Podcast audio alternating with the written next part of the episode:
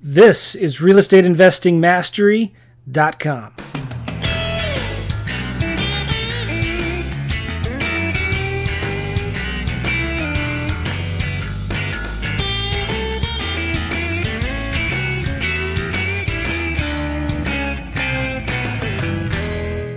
Okay, everybody, we are back. We have JP Moses with us on the line. This is the Real Estate Investing Mastery podcast.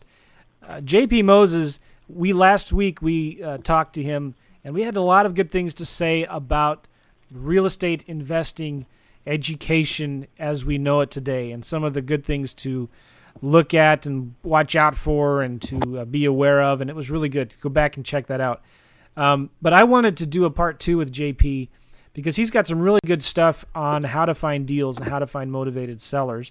And I'd like to just jump right into that. Um, JP, how you doing, man? Hey, man, I'm good. Still good. Doing awesome. Thank you. Thanks for having me. Um, guys, if you haven't already, his podcast is reiology.com. Is that right, JP? Is that the website? Yes, sir. R E I O L O G Y. It's a really good podcast. Was that, was that a good uh, radio voice there? Yeah, well, yeah. Uh, JP is. Uh, you do have a really good face for radio, JP. I know. My wife tells me that all the time. I'm so gracious. I mean, grateful. I mean, whatever. the uh, it, it's really good, and um, you can find it on iTunes. Leave him a review, would you? Subscribe to his podcast. Leave him a good review. Don't leave him a bad review. Just leave him a good one. You know, the best thing you could do would probably just copy and paste the review that you've already left for these cats at Real Estate Investing Mastery. I'm sure it was wonderful. Yeah. Just go ahead and copy that and just paste it on on mine, and, and that'll work just fine. But yeah, well, you know, speaking of reviews, we are at 96. Alex and I are 96 five star maybe reviews. Wow. And yeah, yeah. Not Very as much. Nice. I want to have. I want to get over the hundred mark. So, if you're listening to this and how do we know you're listening? Well, we have our ways. Okay? But if you're listening to this, we'd like you to please leave us a review in iTunes. I want to get over that 100 review five star mark. Would really appreciate it. And then after you do that, then go to JP's and leave him another five star review if you like our podcast because uh, they're, they're really good stuff. And I'm proud to recommend and uh, JP's podcast, and and uh, he's a good friend. Alex and I have known JP for a long time, and if you didn't listen to the last episode, JP helped Alex create a really cool course called the 17 Sneaky Wholesaling Tricks. And uh, Alex, what was the website where they can go to get that again? I think it was Alex. Go to, yeah, go ahead. Yeah, I'm here. Go to 17sneakytricks.com or Alex Flips alexflipsforcash.com. 17sneakytricks.com and alexflipsforcash.com, right? I, hey, I just want to say something about that. I this is JP. I um that whole thing came about because I had developed a friendship with Alex and we were just kicking it on the phone one day and he told me about these 17 little sneaky wholesaling tricks that he had kind of documented and I said, "Look, dude, let's just let me I I want to I want to hear them first of all. I want to see what what you got cooking, but let's do it publicly and let's let other people eavesdrop in. So this was not, you know, some big fancy masterminded right. slick polished real estate course. This is like as real deal in the trenches off the cuff as it gets. And then I ended up turning 17 sneaky tricks into 22 sneaky tricks because by the time we got done with those 17 tricks, I had been quietly writing my own five little things that his his uh, his tricks jogged into my memory. So it's really really good stuff, and I can't I. I uh, Alex is the brainchild of the whole thing, but it was an honor to be a part of the project, and I highly recommend it to people too. And J, those of you who don't know, JP has done some pretty incredible courses with other people. Um, you did kiss flipping with Bob Norton. We talked a little bit about him on the previous episode. He's like the pit bull of real estate investing. or or the Larry the little, King, the Larry the King. the Larry King of real estate investing. Oh boy. How about the Piers? The collaborator, you know, they just go on there and and and and uh, they mix up with everybody and they seem like they're just everywhere. you actually, um, you see, you've done kiss flipping. Is that still available, JP? Yeah, kiss flipping is off market right now, so Okay. no, it's it's not available. The website's still up, but you can't get it. Well, if it ever comes out again, Ooh. if it ever comes out again, you should check it out. Um, and then you also did, uh, didn't you do a course with Preston when he was first getting started on probates? Yeah, well, it was when I was working at Flipping Homes uh, with Steve Cook, and um, he, if you remember, I think he still sells his fifty dollar ebook on wholesaling, and he wanted to promote it to Steve's crowd, and I said, well, it's not really, it doesn't make sense because Steve has, you know, we like Steve's wholesaling material, and at the time, you know, in terms of courses, it just didn't quite jive. So Right. we said, what what could we do to provide value though? And uh, we came up. You know, I talked to him about his first few deals, and his first uh, couple of deals were probate deals. And I said, well, let's do a workshop on that. So we did a about a three and a half hour workshop, um, teleseminar workshop on probate deals. And a lot of my deals have been through probate marketing as well. So I added some value to that. And then he ended up uh, turning that into his probate course. So if anybody out there has ever bought uh, Preston's probate course, I don't know if he's still offering it or not, but if you own Well, it, uh, that I'm the other guy on there. Yeah, he is. In fact, uh, just last fall, he came out with for the dead. Deeds from, the, dead. Yeah, Deeds from the Dead. It was hilarious, and um, I think what was he selling it for? Forty-seven bucks, ninety-seven bucks, and uh, so you're you're more you're more famous than you realize, JP. Nice. He probably sold tens of thousands of that. But um, Well, I, it, all all of that really, just to kind of, I guess, bring it to a head, and people may be wondering why I do all that. Uh, if you listen to the last podcast, I, um, I, I really get a lot of fulfillment out of filling the role of advocate for my fellow real estate entrepreneur.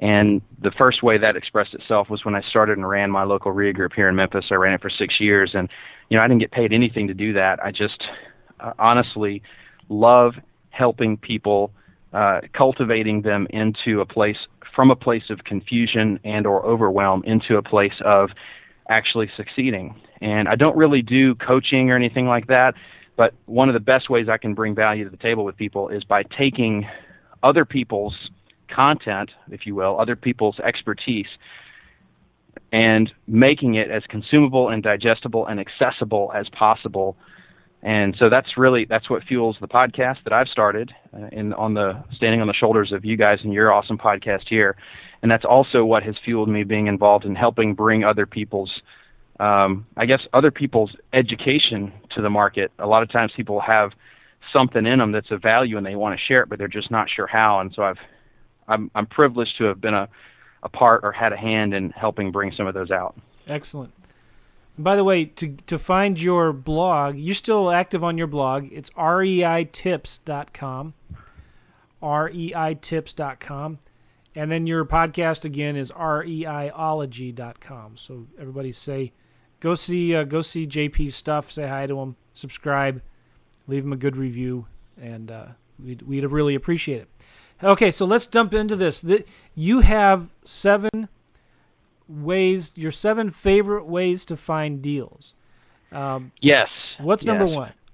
Well, let me let me let me start before I give you number one Yeah. though. Let me just kind of let me start at what I call the beginning, which is kind of what people need. In case you don't already know this, um, I think that it's really important before you go out and try to get deals that you put together some kind of plan, some kind of a, a logical plan for how you're going to educate yourself. We talked about that in uh, the first half of this podcast, or the fir- fir- podcast ver- part one, I guess.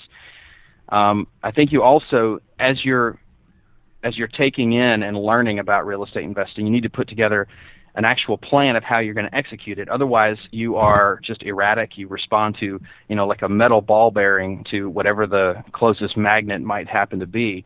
But if you have a plan and you put it in writing, you say, here's what I'm going to do, you know, for X amount of time, let's say 90 days, I'm going to try this, or for the next year, here's what I'm going to do. I'm not going to go too deep into that, but you need a plan in order to ensure your success. Right. You also need to develop the ability to focus or hyperfocus. And we talked a lot about that in part one as well.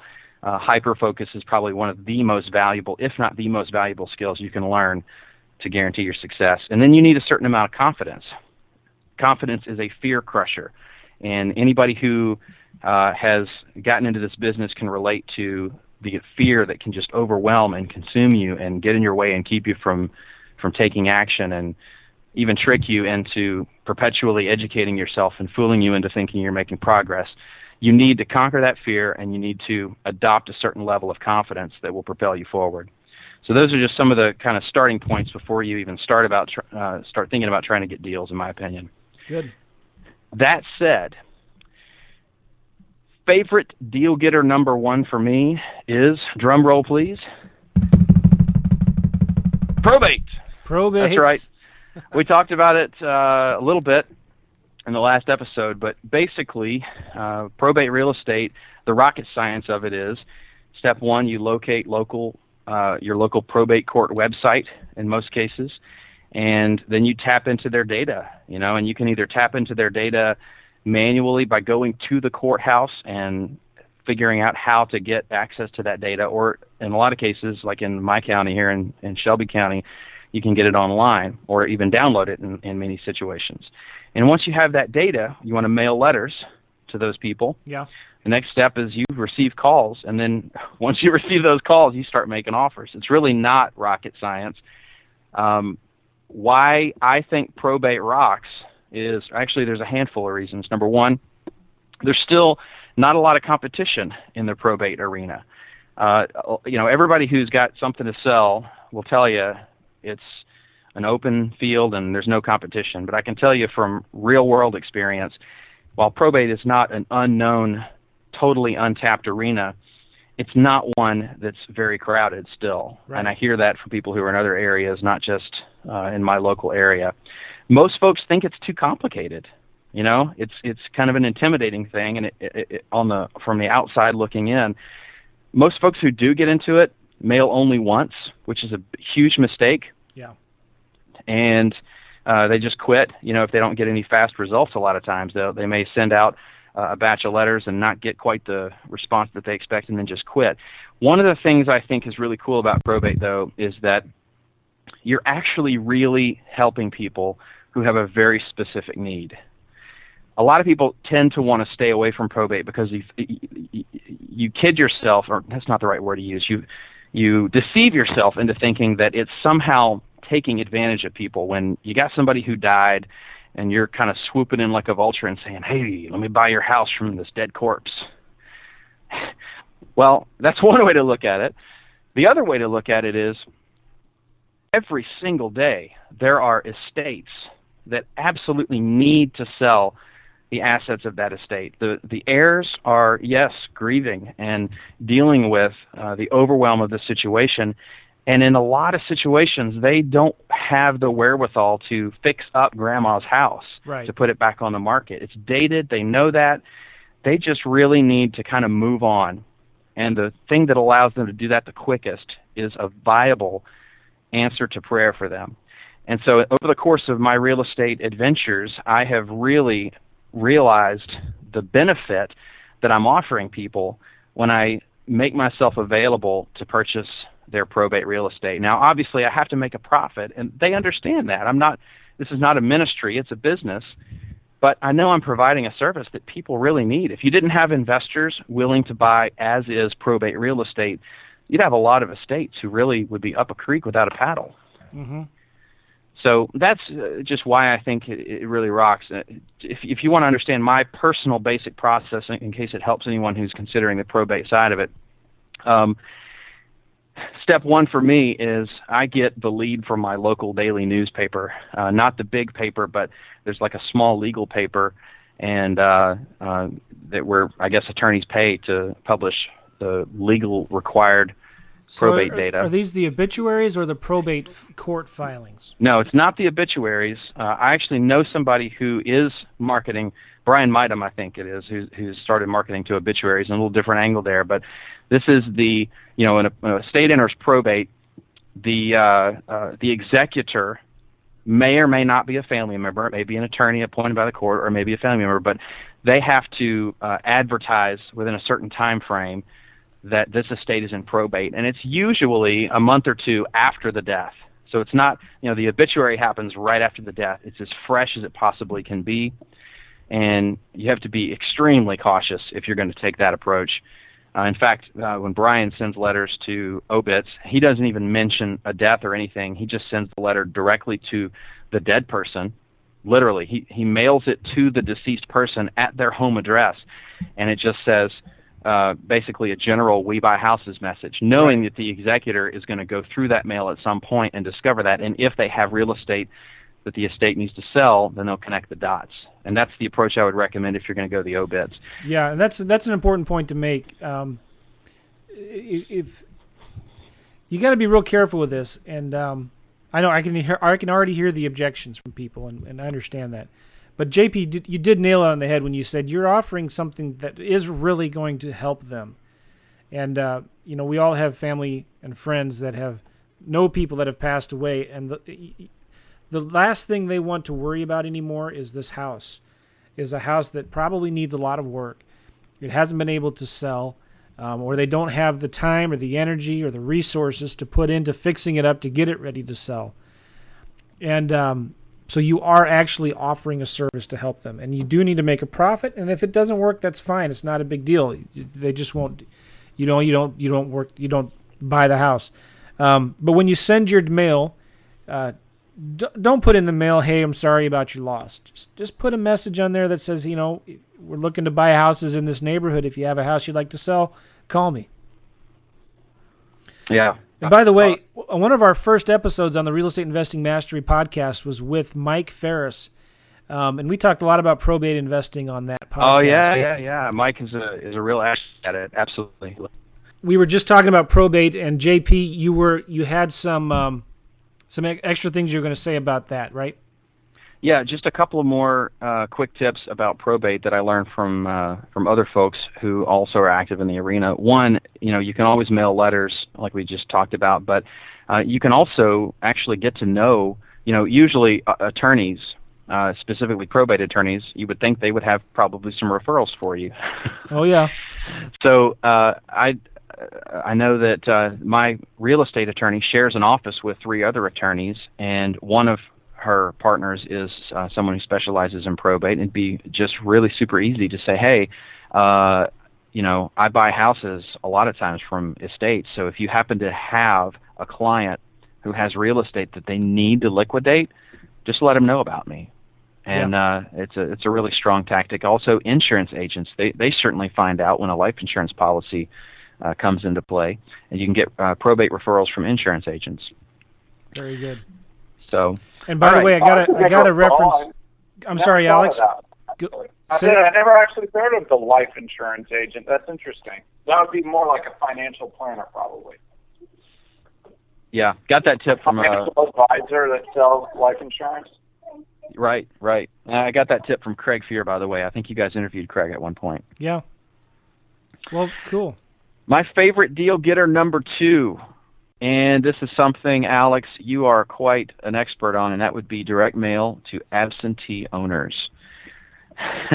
Probably not a lot that I can say about that that you guys haven't covered in uh, one arena or another already. Uh, obviously, you can find people who own property in areas, uh, whatever your particular opportunity market is, but their address that the tax bill is mailed to is out of state and there's a decent chance if it's not a corporation that those people may be interested in selling, especially in this market. So you mail them a letter or a postcard, uh, and you elicit responses from them. Um, you guys, I'm sure, have covered that uh, exhaustively in resources and things uh, in that arena at this point, right? Kinda. yeah, I would think so. But that's but, that's my second favoritist deal getting tactic. Well, the cool thing about that, we just one of our last episodes was with Keith and Shannon French, Oh yeah. And they do a lot of direct mail to absentee owners, and they send simple yellow letters, and um, they said their lowest response rate on their yellow letters has been fifteen percent. Really? The, the, lowest response rate they get with their yellow letters to absentee owners. And they're very targeted. They send out to specific zip codes where they know there's a high demand for homes in a specific price range, you know, with meet specific criteria. Um, but yeah, you got you got to love absentee owners. Yeah, wow, that's impressive. I, I need to I need to see their letter. My favorite deal getter number three would be driving for dollars, or uh, what I like to call ugly house radar. And this is uh, this is kind of real estate investing 101, and you guys have probably uh, heard about this. But I mean, a lot of people overlook it because it seems too simple. It seems too yeah. maybe old school. Uh, but the fact of the matter is, if you select a farm area, an opportunity market, and just drive it regularly and make it part of your your normal loop, you can look for those telltale signs of a bad house situation. They're obvious to see. You just have to have your radar on for ugly houses. And then just make a note, you know, make a note of the address and then have your VA look up who the owner is online and reach out to them in some yeah. way. You know, and you, you guys know the telltale signs. It's overgrown grass and shrubs, it's peeling paint, it's bad roof, it's phone books and mail piled up and flyers and things like that, broken glass, stickers on the door, all that kind of stuff. Uh, but uh, you can get their address online, and uh, you can reach out to them. And there's uh, there are many a deal to be had that way. One thing I do have to say, is you have to be careful now. There are a lot of foreclosures and REOs, and a vacant house can just be that a foreclosure or REO in waiting. So, do you know do your research on it. I guess fair, but fairly easy to do because you can just look in uh, RealQuest or the public records and see if yeah. the bank owns it. You don't want to be mailing yellow letters to banks; it doesn't work too well. Right, right, right. Yeah. Yes, if it's a corporation in play, then I would just uh, pass on it altogether. Well, you know Favorite. what else? There, you can call the uh, the houses with the for rent signs in front of them, right? Yeah, yeah. So I, you know, I've done a little bit of that, but I haven't done much of it. Is that is that something you've had much success with, Joe?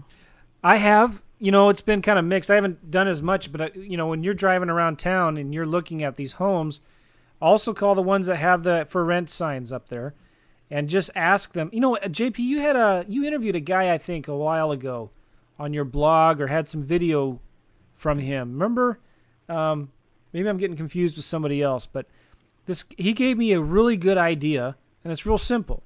Um, you find the for rent ads and you call the owners up and you ask them if they want to sell their house.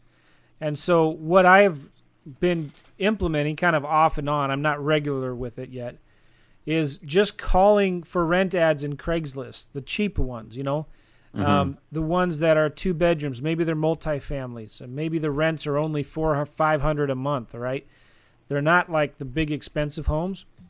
But calling these landlords up and just saying, "Hey, I saw your property on Craigslist. Would you be interested in selling it? I'm an investor looking to build my portfolio or something like that." Um, but that's a great way to find um, motivated sellers. I mean, these properties are vacant, right? Well, and especially for your wholesaling lease options model, Joe. I mean, it's uh, especially well tailored to that model uh, when you're dealing with, uh, you know, calling up a landlord. I, you know, every time I've called up a landlord that I can think of, uh, I've actually taken the other angle. It just hadn't occurred to me to ask them to sell. Instead, I'm, I'm going, do you want to buy a house in this area? You want to buy another one? yeah. Well, you, you, could ask them both questions. You know, build right, your buyers right. list and, and see if they want to sell, have something to sell. Yeah, they're a player potentially in both arenas. Well, here's the important thing too: is when you're talking to them, ask them if they say no, I don't want to sell that house, or I'm just renting it. Ask them if they have any other houses they'd like to sell, or if they know of any other investors that are looking to sell their property. You're to I've done that many times and I'm always shocked at how many times the seller will say, "Well, you know what? I do have another house I'd like to sell." Or I do know somebody who has some property they'd like to, to get like to get rid of. Um, and if they don't, you could say, "Hey, you know, we pay referral fees. I'll, I'll give you 500 bucks if you ever refer somebody to me." Um, don't, don't forget about those things. Always ask. Yeah, abs- well said. Absolutely. Uh, well, uh, my if we uh, move on, I guess my my fourth favorite deal getter over the last uh, dozen or so years since I started investing has been bandit signs. Now, with one caveat, I'll say um, I don't like putting them out myself anymore at all, and it, it that has a lot to do with me just moving towards only doing things that I really like doing, and you know, frankly, just kind of being a little bit more of a snob and and not engaging in getting up at 4 a.m. to put signs out. But I'm all for hiring other people to do that for me at this point. But Yeah. regardless, bandit signs still get results. Uh, you just got to buy signs, put in some time and effort, or get somebody else to do it, and it is still one of the fastest ways to get leads coming into your business. So if people ask me, you know, I just got started, what's the fastest way for me to attract uh, uh, business? Bandit signs. I mean, it just doesn't get any any faster from point A to point B. There, uh, you do need to learn to dance with the sign police a little bit. Now, some people have a, a moral problem with bandit signs period because let's face it i don't think there's an area in the nation where it's technically legal to put those signs up right? Uh, but it is you, it's kind of one of those things where you go how much damage am i really doing? Well, yeah. so i would say people need to go with their conscience on that. Um, I, if you're going to do bandit signs and you want to not uh, run you want to run the least risk possible of you know having expensive fines because of it or something like that. Some areas they just don't care. You know it's kind of one of those laws nobody pays attention to. But if if they're particularly vigilant uh, one of the tricks of that is to put your signs out on friday night or friday afternoon and then probably friday night's best and then go pick them up again on Yep. sunday night. And uh, you know your basic deal there is the uh, sign police or code enforcement, as they're more frequently known, don't work on the weekends. So, Or or they kind of allow it on the weekends, right? or they kind of yeah. What and it's it's probably a little different in different areas, but um, you know that's full disclosure. Go with your conscience on that, and and always let your conscience be your guide. to Here's the thing. Cricket. I, I love signs. I'm renting out one of my houses right now. We're just looking for a tenant. And um, I put some signs out on the weekend. I put them out Friday night, pick them up Sunday night. And easily, by a margin of two to one, maybe three to one, I get way more many calls from my signs than I do from my Craigslist ads. Mm-hmm. Yeah, yeah. Especially, and now these are signs. Uh, specifically in this situation, these are signs to what? Oh, to, to a house for rent. Yeah, and you're dealing with people who are already in the area. Right. Either they live in that area and they got to move and they want to stay in the area, or they're looking for houses in that area. So it's a great target. So I just did I just did three little directional signs, um, and on each directional sign, it's pointing in you know turn left and then turn right, and I put the address on there, and then when they get in front of the house, it has the phone number on that sign, and um, I just got them at Home Depot. When- Uh, when you guys do bandit signs, do you ever use the bandit sign stapler? I never have. A- Alex, have you? He might have had to go. Uh, he's watching his kids right Yeah, now, yeah. by the way. But um, I'm here. Sorry. Hey, yeah, that's all right. Have you ever used those uh, the bandit sign stapler thing? I think um, I had when I had when I was doing bandit signs like a couple of years ago. I had a group of people use it for me. I never got out there and used it myself, but Yeah. I think it I think it works pretty good. But the key Yeah. bandit is just repetition and just keeping them out there by um, by keeping the rotation going because they keep getting taken down, and then you got to put them back up. you know, this is one of those things. You just got to find the areas that they don't. Uh, they're not all over you for putting them out there. Right. Because you will go into the areas and they'll nail you to the wall. I've, I've actually heard of an investor in my area who got arrested for bandit signs. Whoa, seriously? Yeah. My Yeah. And the goodness. way they got him I had a the sign on this phone number That's the magnet sign on his truck. I had a because he was student. avoiding it, you know, and the, and they get annoyed if they can't find who it is because people try to go covert with the Google numbers and all this stuff, and they can't find where the number's coming from. I think it makes them more mad, you know. hmm Right. I had a. We're not we're not knocking your seven favorite ways, JP. But this people got to be aware of this when it comes to bandit signs. I had a student who um, he put out some signs looking for buyers, and the cops actually called him pretending to be a buyer, but the number was blocked. And so the guy answered the phone. The, the caller ID was blocked, and uh, the guy said, "Yeah, I'm interested in this house. I really want to meet you. I want to meet you right now. Can you come meet me at the house?" And uh, he said, "Well, I, you know, I can't right now. But what's your phone number? I'll call you back. You know, let me look at my calendar. I'll call you back." And the guy said, "Oh, uh, well, you can't call me back. I'm I'm borrowing a friend's phone number. This isn't my cell phone." Sting because, operation. Yeah, well, he wanted to, to meet the guy, so he said the cop was really good. He says, "You know, I got five thousand dollars. I need a house like this week. You know, five thousand for a down payment. I think this was a rent to own home or something like that." And so he said, "Okay, fine. I'll go. I'll meet you there." Okay. He was a little suspicious and leery about it this was in the Phoenix area, by the way. So he actually goes to the house. He gets there, and uh, he sees a guy in a truck, and he walks up, you know, and says, "How you doing?" The guy pulls out his gun, says, "Put your hands on the hood," handcuffs him, and then this two other cops come screaming around the corner with their lights flashing, and they they they put the, they never they they didn't take him away um, into the paddy wagon, but they they handcuffed him. The paddy wagon. and and and they opened up the the guy had this truck with one of the lids, you know, and he he opened up the lid and it was filled with his bandit signs, like twenty of them. And he said, "We've been following you. We got all your bandit signs, and these are like a ten thousand dollar fine for each one."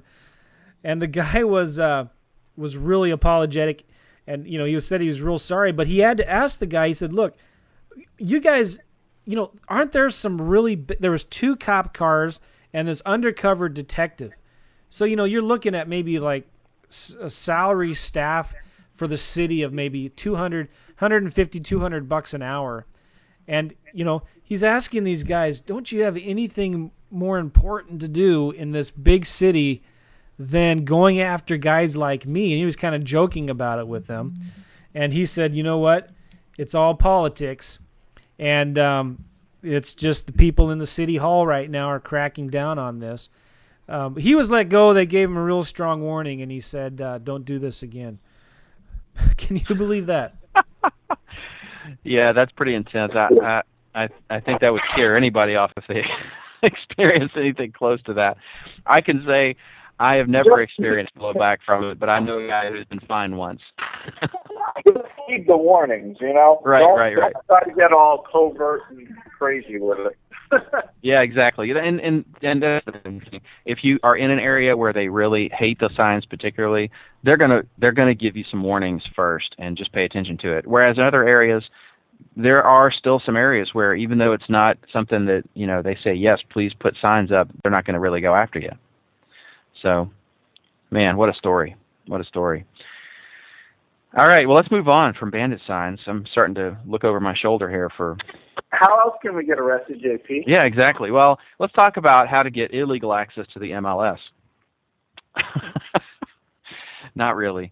Uh, it's because it's not illegal. Uh, but my favorite deal getter number five is MLS farming. Yep. And uh, you know the the the kind of breakdown of the science of this is you got to get access to the MLS, and of course there's a variety of ways you can do that. I'll touch on that in a moment here, but uh, you once you do that, you want to know how to select an opportunity market to farm. You don't want to be all over the place. That's too overwhelming. It's too much. It's just it take you way too much time. In my opinion, I think you want to pick like a school district would be a good starting point and become a true market expert of that little opportunity market and you can become an opportunity market expert by using the data in the MLS and then you just farm that baby and you farm it daily and you cherry pick and you are the big fish in the small pond. Now, I learned this lesson the hard way when I got started in real estate investing. I was the small was it small fish in the big pond. I was all over town, man. Yeah. And um I had a certain level of expertise because of that, but uh, I couldn't make immediate, fast decisions right on the spot because I still had market research to do every single time I looked at a deal. But if I was focusing in on an area and really became the market expert in that area, then you don't have to do research even. You know what the house is worth, you know what houses like that are selling for because every day you carve out a little slice of your day to look in the MLS, see what's been going on, give it the sniff test and you internalize that. And the MLS is a huge asset in being able to do that. One of the cool ways to do that, this is just kind of a like one method that works. I learned this from my buddy Bob. Look, pick a market that you, where you think there might be some deals. You think it m- just might be an opportunity market. Again, a narrow area. Look for anything that's going pending fast in that area. And I would say pending meaning like 60 days on market or less. Okay? Yeah. Map those out and then start to look for geographic trends. See if you notice are there clusters of things that are going pending in a relatively short time frame, excuse me, in any any particular neighborhoods. Then reverse engineer and see if you can position yourself in front of that. And that's you can do all of that using the MLS. Hmm. Now, I want to talk about how to get access to the MLS, but do you have any any thoughts on that before I before I do that? Any thoughts on that? Are you that looking approach? for? I had two things real quick. Are you looking for homes that retail buyers are snatching up fast, or cash buyer investors are snatching up fast? It could be either one. Okay. Because really, you're starting with what's going pending fast. If something is going is is is, is 60 days on the market or less, and there's it's more than just a, a one hit thing, then there's got to be a reason for that. It may be that that in that particular area, as you reverse engineer it, you may discover that you've got cash buyers, uh, investors, you know, buying up uh, REOs really quick, or it may be that you discover that there's a wholesale market existing between the retail market and the wholesale market, where you've got uh, you know people who love flip this house on TV and they're kind of wannabe investors, but they got to buy something that uh, is just maybe in like a clean REO type condition sometimes you can discover that there's a clean REO market lying there that people aren't even aware of, but the data is right there because you got homeowners buying, you know, clean REOs, snatching them up, it's, uh, right. put them pending fast. So you don't really know exactly what the end buyer is until you reverse engineer it. But the clue you're looking for is a cluster or a trend or a pattern of that's ending quickly. You know, one thing I'd, I'd add to that is once you find that area, I've used post-it notes before that have worked really, really well, and they're very cheap to print. They're post-it notes that look like from they're from UPS that says "Hey, we missed you" or whatever, and you stick it on their doors.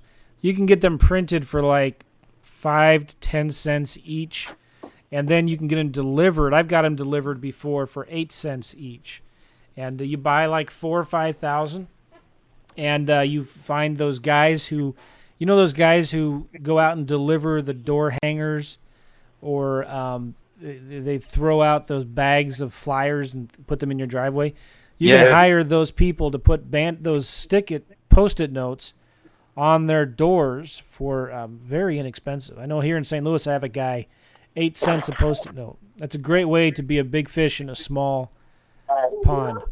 Wow, yeah, that's that's phenomenal. I've I totally forgot about the post-it note uh, idea. I remember. I used to do that.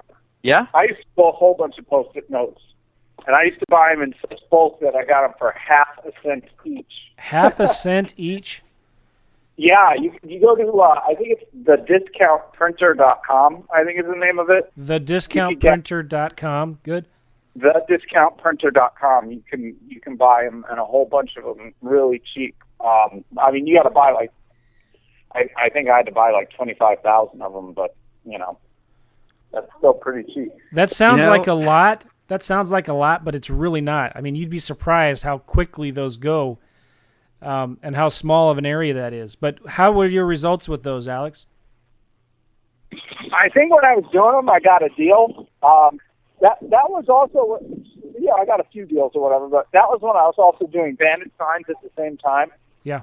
Um, and I had a certain group that was doing it for me, and uh, I think they didn't like that I was uh, criticizing their bandit sign technique and stuff like that. And they stopped they stopped doing it. So, and then I just had never done it since then. So, Okay. but it worked. Every, you know, everything works. You just have to put it into a system and let it run on autopilot, and you'll you'll get stuff from it. Right. Very good. That reminds me of a uh, something I used to do early on in my uh, house flipping days that I totally forgot about. I had these bright orange business cards printed up. I mean, like burn your eyeballs orange, and uh, they were the you know you're just your typical We Buy Houses business cards, but um, I I didn't have a way to stick them per se, but I would leave them in the doors, and then I would have fun driving by, you know, weeks later and seeing how many were still in the doors because you could spot them from a mile away. But then I took some of those things and um, f- got these like business card magnets and stuck them on there. So now it was a magnetic business card, and I would stick it to mailboxes. And then I got in trouble from the postal service. oh yeah, yeah. Don't do came that. after me. Yeah. Don't Disclaimer. touch the post. Don't touch the mailbox. Don't even stick a magnet on the mailbox because you will get called. Yeah. Well, good. All right. What's number six? Uh, well, I'm going to touch on just getting access to the MLS while we're, before Yeah, we move yeah. up to the MLS, um, because some people automatically, I know how you're thinking. You're going, how do I do that? Because I'm not licensed. Well, option one is obviously you can get licensed, uh, and there's a whole line of uh, arguing on one side or the other of whether or not you should be licensed as a real estate investor. I don't know exactly where you guys fall. I kind of feel like you should just there's no right or wrong to it. I have been licensed in the past and I found it to be an asset in certain ways and it certainly didn't it was no detriment to my investing business in any way. Uh, I don't mind the disclosure or anything like that. Uh, at this point, I'm not licensed, and I'm fine with that too because I can get access another uh, to the MLS in other ways. Um, there are there's there's, there's benefits and, and downsides. I'm not going to get into the to, to that side of it, but that's one way to do it. Obviously, the second way is um, I know a lot of investors who they're not licensed, but their spouse is licensed. Uh, our mutual friend Ken Holmes, that's his situation. Uh, I got a buddy here, John Haley in Memphis. That's his situation, and and it just works. Their spouse is not a real agent; it's just an agent to support their business, and so you know it it, it adds an extra income stream at times when they want to generate commissions that way. But that's a that's another way to do it. Another way is you can become a licensed agent's unlicensed assistant. Have you guys ever talked about that before on any of your podcast episodes? Well, I don't know. We might have. Well, the I don't long know if we talked about the assistant route, um, but yeah, you definitely can do that. Yeah, the long and the short of it is um, find an agent that is investor friendly or wants investor business and just say, hey, I need MLS access. A legitimate way I can do it is to become your quote unquote assistant. You know, I'm not really looking to be your assistant, but there is uh, an access typically for any MLS that an unlicensed assistant can get, and you get full MLS access with that access because you have to be able to do everything an, an assistant would do for an agent. And maybe in return for that, you know, maybe you give them free leads because there's going to be a lot of people responding to your marketing who are not going to be able to sell you their house. They're just not a good fit for your model, but they still could use the benefit of an agent in some way. So you say, look, I'll scratch your back and give you all the referrals of anybody I can't do business with, and, and I'll buy a HUD house from you every couple of years, you know, or something like that. And in return, make me your quote unquote assistant so I can get access to the MLS. Totally legit. Um, nothing, nothing wrong with that. Yeah, that's good. Okay. Uh, all right, favorite deal getter number six, and this is something that uh, Joe, you know a little bit about, and that would be HUD. Yes. Yes. Uh, for those who don't know, HUD is uh, quietly liquidating uh, a lot of stuff right now at bargain prices, uh, but it, it seems to be uh, area. I don't know. It's not in every area all the time. They kind of turn the faucet on and turn it off in different areas at different times. Um, I, I know all three of us are connected to a lot of investors across the nation, and some of them are just crushing it with HUD deals right now, and some of them are not able to get all the sexy deals that some of the other people are able to. Um, but you know, the fact is, a lot of people who know about this are kind of keeping it mum. They're keeping it close to the vest. Uh, I think the one of the coolest things you can do is find out what's going on with HUD in your area. Start lowballing. You Yeah. know, uh, there was once upon a time when I most of my career in, in real estate, you just couldn't lowball HUD and get anywhere. Uh, there was a certain kind of secret formula for Coke that you had to know, and it was like 83% of this, of that, and I know a guy locally who kind of figured out reverse engineered what it was. But now all bets are off. Just pick an area, pick a, a HUD deal that that you think uh, would be a sweet deal, and ignore what it's listed at. sling somebody against the wall and see what happens. Anything you would add to that, uh, Joe or Alex on the HUD? I'll tell you, HUD has got very competitive in my area. Um, in the in the in the recent uh, time frame here, I mean, there's you've you've actually got uh, you actually have a lot of uh, competition where there's like 15, 20 other bids you're going against, and they're all over asking. ah, ah. Yeah, it it depends. You know, it goes in swings, up and down. Um, but the cool thing about bidding on these HUDs is you can bid on them anywhere in the country, and uh, you just go to the website is HUDHomestore.com, and um, there's uh, by the way, I've also heard that is it Fannie Mae, Freddie Mac, they have a website and it's recently just opened up and it's similar in concept to the HUD website um, where they let you bid Yeah. online. What's your, the, home, your homeowner, uh, homeowners will have the first day advantage, usually 15 days.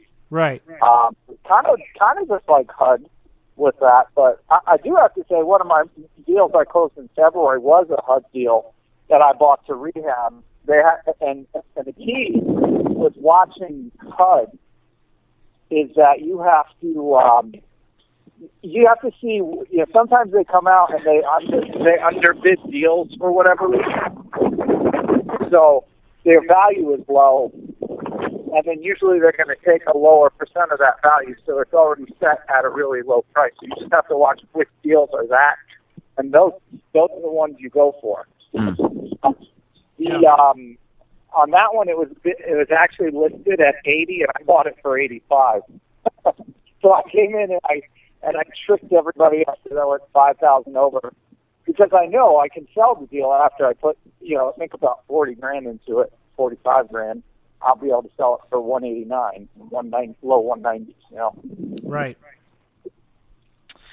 All right, so check out your in your area, see what see what's going on. Test the waters with HUD if you haven't already, um, and you just don't know. You know, is HUD offering deals? If so, have people caught on to it? It's gonna, it's gonna, it's all over the map, all over the country right now. So there's some opportunity. Sniff it out.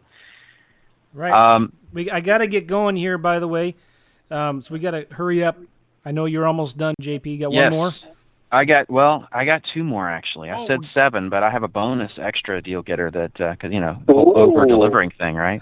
So I'll, I'll blast through. Uh, favorite deal getter number seven is referrals, baby. Yes. I can tell you that as uh, uh, from my own experience starting my REIA group, that being a center of influence for your local investors is a huge asset.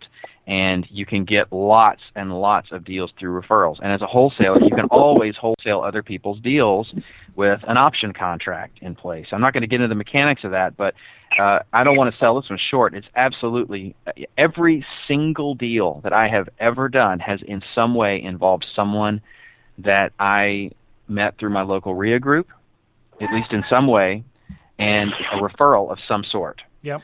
So that's a strong one. Uh, and then Are I'm you gonna- talking about becoming an instant guru? An instant guru. that's one way to look at it. Yes, I, I suppose so. all right. Let's let let's go All to right. the bonus one. All right, the bonus special bonus deal getter number eight is the pendings hijacking. Now, this I think we actually covered in Alex in your. Uh, this was uh, It is in there. I remember one of the, the yeah.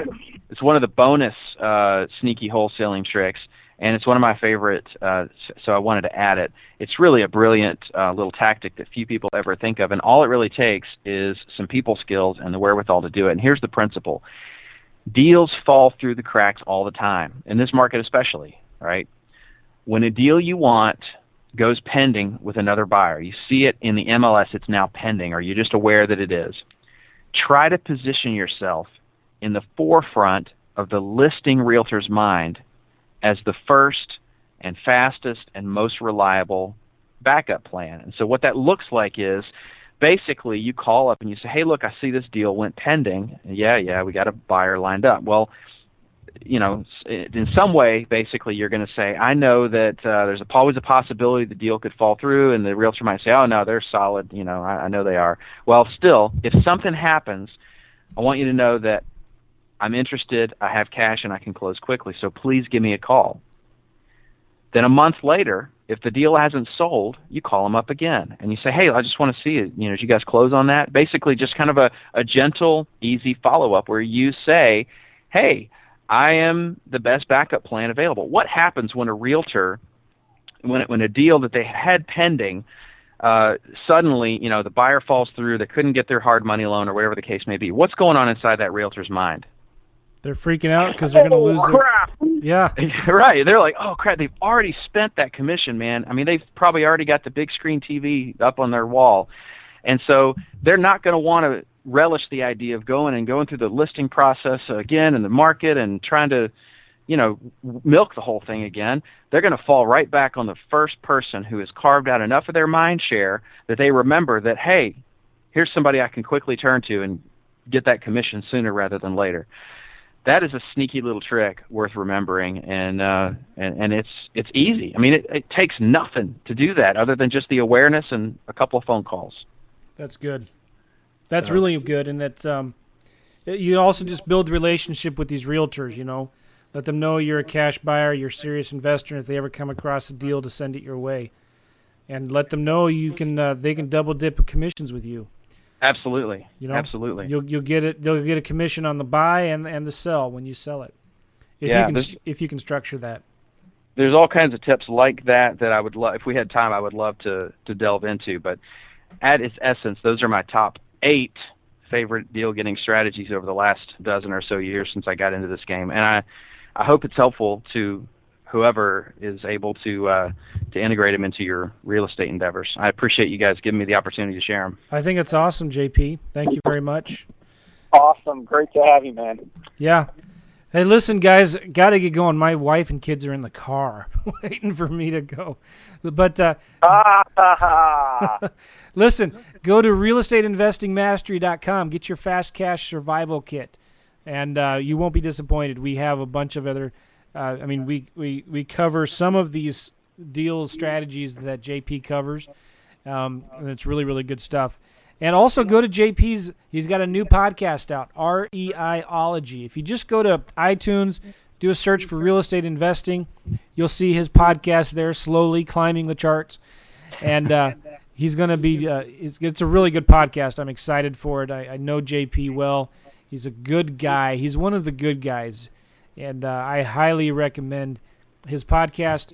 Go leave uh, him a good review. Go subscribe. Leave him a review, and um, we sure appreciate you, JP, and want to wish you the best of success in in your endeavors. Thank you so much, guys. It's an honor to be on your podcast, and I, I appreciate, along with everyone else, all that you put into serving your community. And uh, you guys are awesome. All right, man. Hey, see you later, Alex. All right, JP. See you. Take care. All right, take care. Bye bye. Take care.